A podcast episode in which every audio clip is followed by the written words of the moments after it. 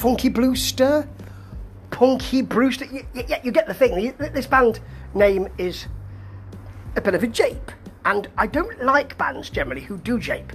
I don't like Freddie and the Dreamers, that's for the UK audiences. I don't like the Bonzo Dog Doodah Band, that is for the UK audiences. Generally it's UK bands who do this, and I'm never really that keen, but this band out of, I think it's Georgia, isn't it?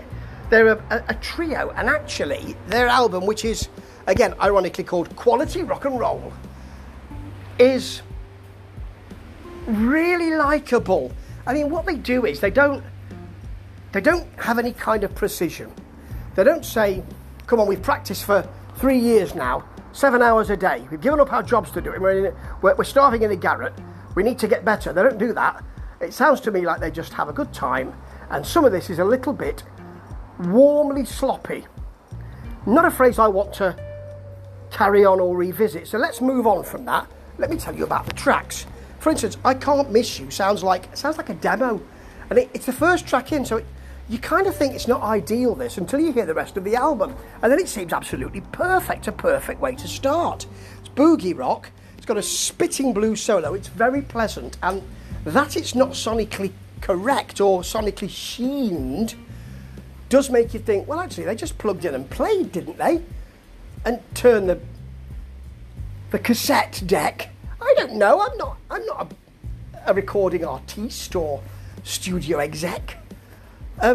It just seems as though they just played. Closer to Hell, smudgy, open. That's the great thing here, it is open. It kind of says, we really enjoy doing this, and I'm sure you will too. And so we do. For instance, in the middle of Opt Out, I don't want to, because there is a sweet riffing and cowbell section. That, you know what a sucker I am for cowbell. And then there's a blaring gob iron solo. It really does blare. It's blaring, it blares.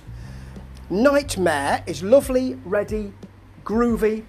It's ready for a good time. It's got a lovely flowing solo, and the organ is just underneath it saying, don't worry, I'm here to catch you if you fall. They do have a bit of Allmans feel sometimes to this. Don't Do It Again has that kind of easy roll that the Allmans have, and there's 60s feel here too. Legend of Captain Dread, rough, easy to like, picks up some funk, not a load of funk. We're not talking about Bootsy Collins or dropping it on the one.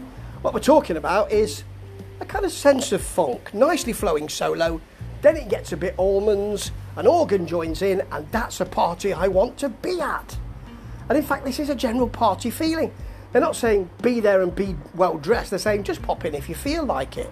They've got some cheese footballs and some hooch, but we've also got some cold cordials if you'd like. And then we'll just sit and talk. The odd cigar might be smoked, maybe a cheroot or two. We'll have a cup of coffee on the go as well. There might be an open fire, but we'll talk about music and what you like. And then you can hear some of ours, and I know you will like it. And I think you will too. I wasn't sure when I heard the name, but now it makes absolute sense. Ta-ta.